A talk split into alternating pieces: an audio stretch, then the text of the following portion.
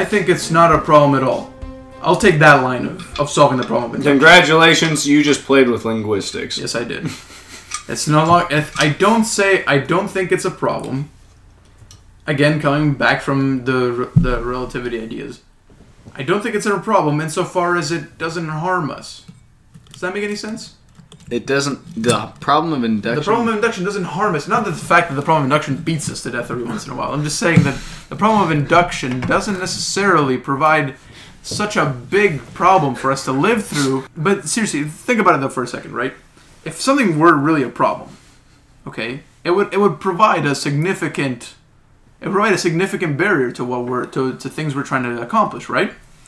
Yet, I'll give an example out there. When you're talking about security studies for a government, okay, when you're talking about understanding intelligence, all right, and of course governments have- have track records of getting intelligence wrong. We get that, but Thank you, 2003. but but there's still times when government intelligence does actually work out. Okay, but Thank you, Iran. thank you, Iran. Perhaps Maybe. North Korea, maybe even. Um, Osama bin Laden. second second week, yeah, Osama bin Laden, Oh, for instance. Well, okay, yeah, we're gonna talk later. Well, oh, still. Anyway, Anyway, regardless. your the problem of induction would have something. The problem of induction would have something to say about seeing an event over and over again to, to establish some sort of you know of good concept, right?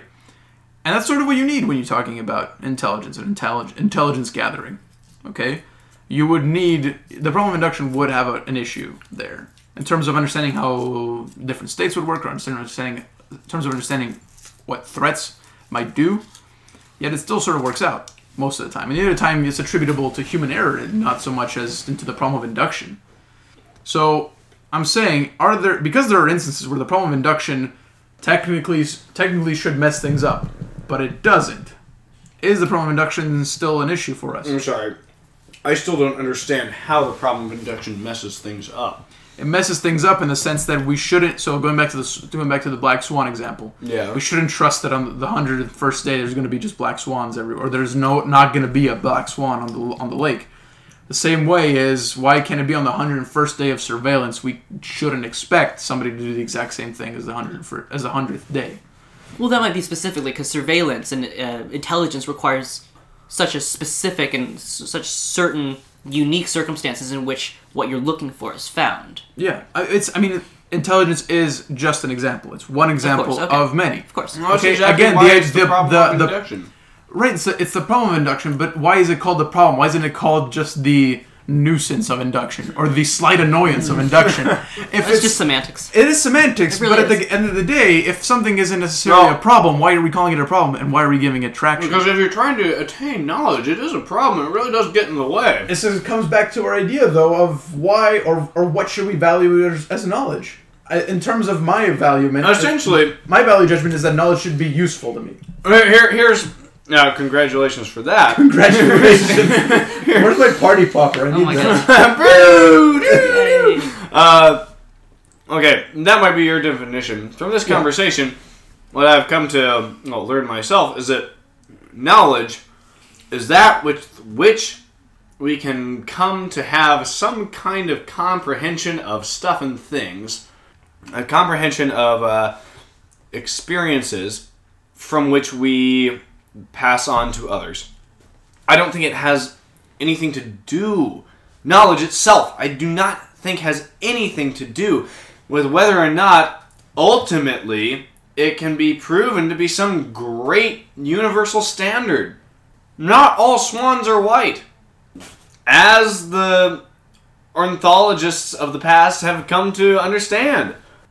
And I, I, I really don't think that at the end of the day it's going to matter whether or not uh, we can come to some grand universal statement. And now I just realize I'm playing right into Alessandro's uh, ultimate definition. Thank you. Thank oh you. I'm- I'm no, he's, around he's going table. around making the Thank making the high fives. It- Thank you. I would, I would, I would like to say that this has all been this is this podcast has just been a ruse to get Tavis to finally agree. Yeah, I'm sure. Thank you for. Uh, no, but which is unfortunate because from that last statement, I ultimately have to concede that, yeah, it it is uh, it is that with which uh, we make use of. Yeah. And, and, and from that use, perpetuate ourselves. I mean, And, and other ideas that Uh, might come into as the with. primitivist, I must add the perpetuate ourselves because at the end of the day, I think it's all about the f- birds and the bees. No, uh, no, absolutely. Uh, I think it's it's a facet that comes into that definition. Yeah, but at, at the same time, you know, I, uh, having having this understanding of well, I mean, coming from this conversation, having this understanding of knowledge, really, really brings an interesting uh, conclusion for me Mm-hmm. that it's really arbitrary whether or not it's right or wrong. What is important is whether or not we can use it to perpetuate ourselves. Think like what I've come to see from this conversation is the the distinction between innate knowledge, the idea that we instinctually have some things. For instance, the, the throwing of the ball at you or the wrench that you mentioned. I Said think wrench. Really, because at the same time, I, I would I would Well, argue let it- let it- against sure. myself on instinct, but please Well, well, continue. yeah, I think there's a Of course, difference yeah. here. But I I think the important thing to realize here is that the some things and the, the distinction that some things are clearly instinct and they're not necessarily knowledge. Even if they come originally from knowledge, even if someone tells you that hmm. touching a hot stove is a bad idea, it becomes instinct. And the idea that some things are conscious, active lines of thought, and that is knowledge. And I think that is the most important thing to understand when we're thinking about the definition of knowledge and what knowledge represents in our society. And It's- because same- instincts, instincts could still be de- are definitely still useful to you. of course, of course. And- So and in sense, instincts are useful, underneath- but at, at the same juncture, uh, I mean, at this juncture in the conversation, I'd have to disagree and say instincts are not instincts; they are mere perpetuations of something that has worked, something that has Yeah. been sure, useful. they're perpetuations, but they're the still past. your instincts. But yeah, but Uh, no, they, they have been in entrained in human instincts. I ah, I see. I see what's going on here. I think there's a definition between instincts that come a priori. Now we can get into a priori. I yeah, and then, no, and, some that, and then some that are instincts that are developed through time a posteriori. I, and, and at this juncture, I would say there are no instincts that are a priori. I would say all instincts are inbred within a person from their a posteriori experiences, really. whether they be taught or experienced in their own right.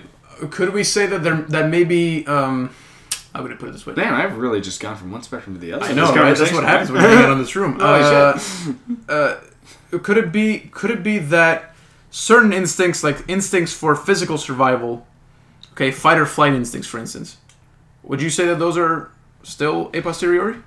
Uh, no, no. Those are Be- a priori in the sense that Because I mean, I hate to go with the Darwinian argument on this, but I, I think it. it ultimately goes back to the most common recent amoeba from which we came. The death of an ancestor is going to well, the death of an ancestor isn't going to affect us because if we already exist and that ancestor has passed, then there will be nothing to learn from that ancestor except for their mistakes. So let's mm-hmm. say I have a parent and I have an uncle. I have both, and if ever my uncle listens to this podcast, Uncle Bill, I love you. You're a great guy. but uh, let us say that this is a nameless uncle and a nameless parent. The parent has begotten me unto this world, and the uncle has begotten his. Well, let's say the uncle has begotten no one. The uncle has the true misfortune of getting killed by something. And as my parent and my uncle are biologically linked, news gets back to my parent that uncle was killed by something, and from that news, it is passed on saying, Don't get killed by something. Because if you get killed by something, it'll be bad. it will be bad. Very you bad. will be dead, and you will not perpetuate. So ultimately, I think what we have here is a. I mean, I don't think what we have, but I think what we can discern is a, a rubric, not a rubric, a calculus of use usefulness, and how that usefulness ultimately perpetuates. Because even though that something by which my uncle was killed, or the knowledge of that consequence of something by which my uncle was killed was passed on to me, it could come to a juncture when I pass that on to my own spawn. I say, don't do this because my uncle was killed by something. like it could be totally wrong. Mm-hmm. And one of my offspring could be killed by a very similar related something. I usually like to call these things X. I don't know why I didn't. That's go fine there. because Y is not cool. Why? Why, why X is is just mysterious. philosophical? Uh, you know, my one of my spawn was killed by a very similar thing, and I say, "Oh, that shouldn't have happened." They were they were warned against that, but ultimately, it doesn't matter because the usefulness through which was imparted was arbitrary, and the other spawn that I had learned from the death of his or her sister or brother.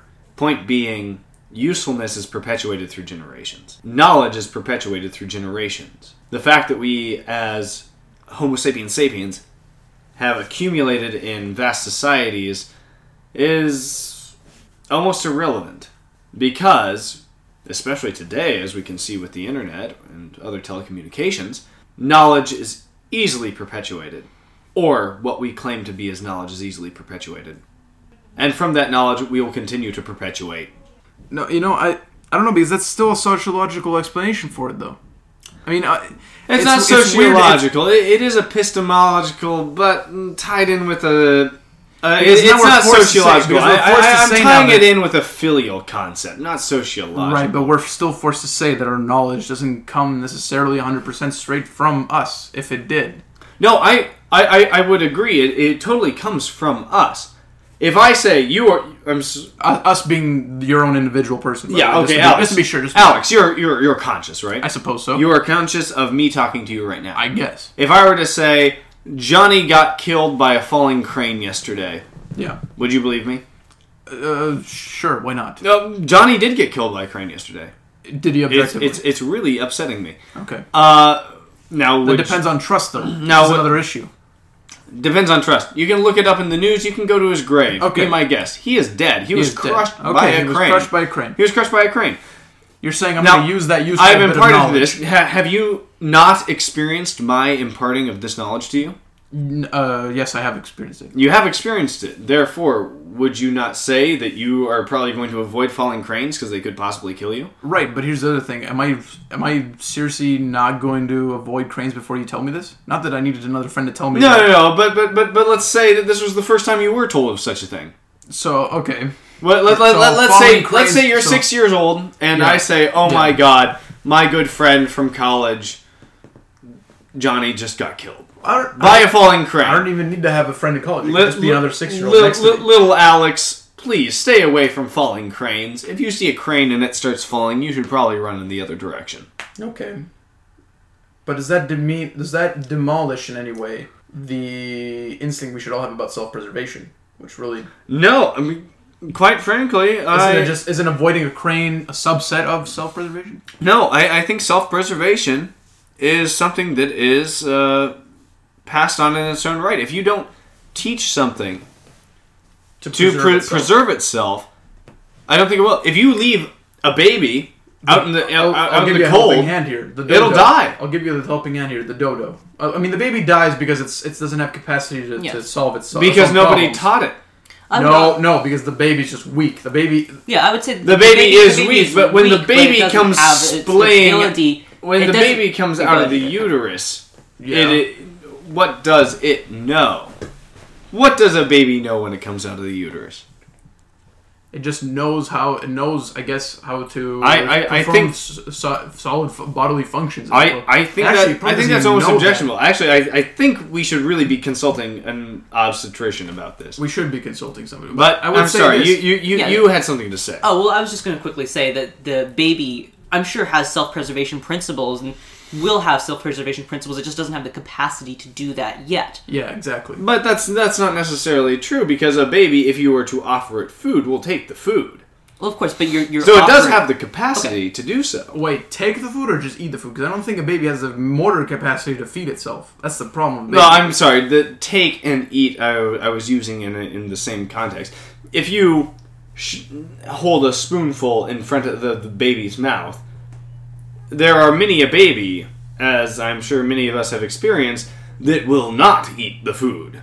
right. But when it really comes down to the nitty gritty, if the baby is in the snow and it has been abandoned, it is a derelict baby. What if the baby's just hungry? And you, well, that's ex- precisely my point. The Yeah. baby is so hungry to the juncture that it can't discern whether or not it wants broccoli or peach puree baby food. The baby is going to eat what it is given. Which shows that it has self-preservation instincts. Yeah. Yes.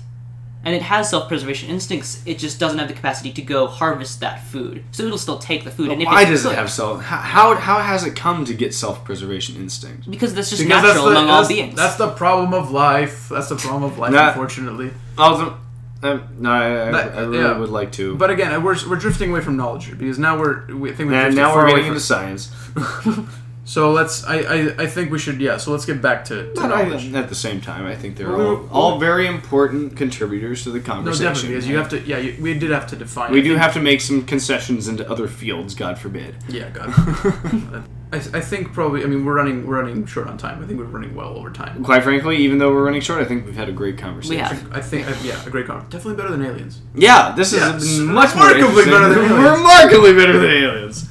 Um, but yeah, so I think the only things we're really still caught up on, still this whole instincts, former knowledge idea. I think that's it, that's sort of coming down to sort of to a philosophical impasse. I like to call it where it just It is. it'll take more than an Yes. hour Which of, is- of which is- conversation. of course. Totally Interesting normal. also because I personally have had a complete, almost a 360 on uh, Yeah, on your definition. on, of knowledge. on, on my belief on instincts and knowledge. yeah. I, Well, I mean, I. I, I went in the beginning of this conversation from the belief that only instincts are truly possible, and now I'm saying only knowledge is possible, and instincts are a form of knowledge. So that that's an interesting. Uh, I mean, just personally, an interesting development in my own line of thought. Yeah, yeah, and def- and that's what I've learned from it personally. How about you? I I've taken away from the fact that um, I've taken away the fact that when we were talking earlier on, really early on, about the um, the the sharing of knowledge, I was I was definitely more partial to having to have sort of self reflection on it Mhm. before that was set. But I think we've sort of explained to ourselves that sometimes you don't really need self reflection to impart knowledge on yourself, or to at least have it stick around. I think some things just are bits of knowledge at some point or another, whether you don't necessarily need to go out so far on the limb to trust somebody that you receive the knowledge. What's your uh, lasting impression? I guess my lasting impression would be with the giraffe example, specifically the idea that innate knowledge is both innate and learned. That, like you said, you can have the innate knowledge of knowing that pain is bad and that you don't like pain, but at the same time knowing that somebody has to tell you that pain is bad or that, t- excuse me, that touching a, a flame is going to cause you pain. So the idea that knowledge has, it's sort of a, a two sided coin, if you will. So you're a moderate. You're Ooh. in philosophy that doesn't exist. I know, well, maybe I'll tread some new ground. Well, I'll, I'll put this out as a, as a last question to our to our listeners here before we before we get going. Uh, is there maybe is there maybe a call now, considering Zachary's point here? Is there maybe a call to say a priori, a posteriori, instinctual, learned knowledge, whatever you want to call it, Can they go hand in hand? and they go hand in hand? And actually, is it impossible to have full knowledge without having both involved yeah. in the Yes. same, I think- obviously in the think same it's topic? a really good question. So, the question, please uh, answer if you will in the comments uh, below or to the side or off wherever you're reading this or listening to this, rather. Yeah, I think we definitely Yes. come back. with- I think this is a great springboard for the, uh, a part two podcast about knowledge. No, definitely. I think I I, don't I think- think we should uh, definitely revisit, Revisit. this at a, Eventually. at a, future another podcast. place. Yeah. Yeah. Okay. Well, I think though that's that's probably where we want where we're going to cut it. Yeah. So Alright. you know, thanks again for listening, everybody. Yes, Thank it's you. been a pleasure. Thank been you very much. Yeah, so uh, let's do this then. For uh, Troilus and for Zachary, I'm Alessandro, and uh, thanks for having listened to our last, second episode of the Armchair Philosophy Podcast. And gentlemen, pleasure debating. Zach, Certainly. Alex, Absolutely. Well done. Right. I, Working with th- you I'll say this the next podcast will be on ethics. ethics. Wow. It's a big topic. It is a big topic. Hopefully, from my side, biomedical ethics. Yes. Biomedic. Hey, bring, Because what, bring what you want. is an interesting modern concept. Yes, I would. I would say for the more classical Or ethics, that's not where I'm. That's what concept, I'm but looking issue. forward to. Yeah, issue. Yeah, it is. A, it is an issue. Personally, classical ethics is where I'm. Is where I'm going to be looking at. Zachary. I think I'll be going with uh, applicable ethics, sort of the, the practical ethics of everyday life. Yeah. Which totally ties into biomedical as Definitely. well. Either either And- way, and it'll be a I- good podcast. It will be a good podcast. Uh, yeah. All right. Well, if thanks we a- have a, come to know anything from the podcast of knowledge, it is that the podcast of ethics will be twice as good. Yes. I suppose so. That is that's a big claim we're making. That, I think I just We- we can outdid do it, you we in it. hubris. it could be, could be. All right. Uh, thanks everybody. Thanks for listening. you. Uh, we'll look forward to seeing you again in a week's time or so. All right. Goodbye. Goodbye. Cheerio! Farewell.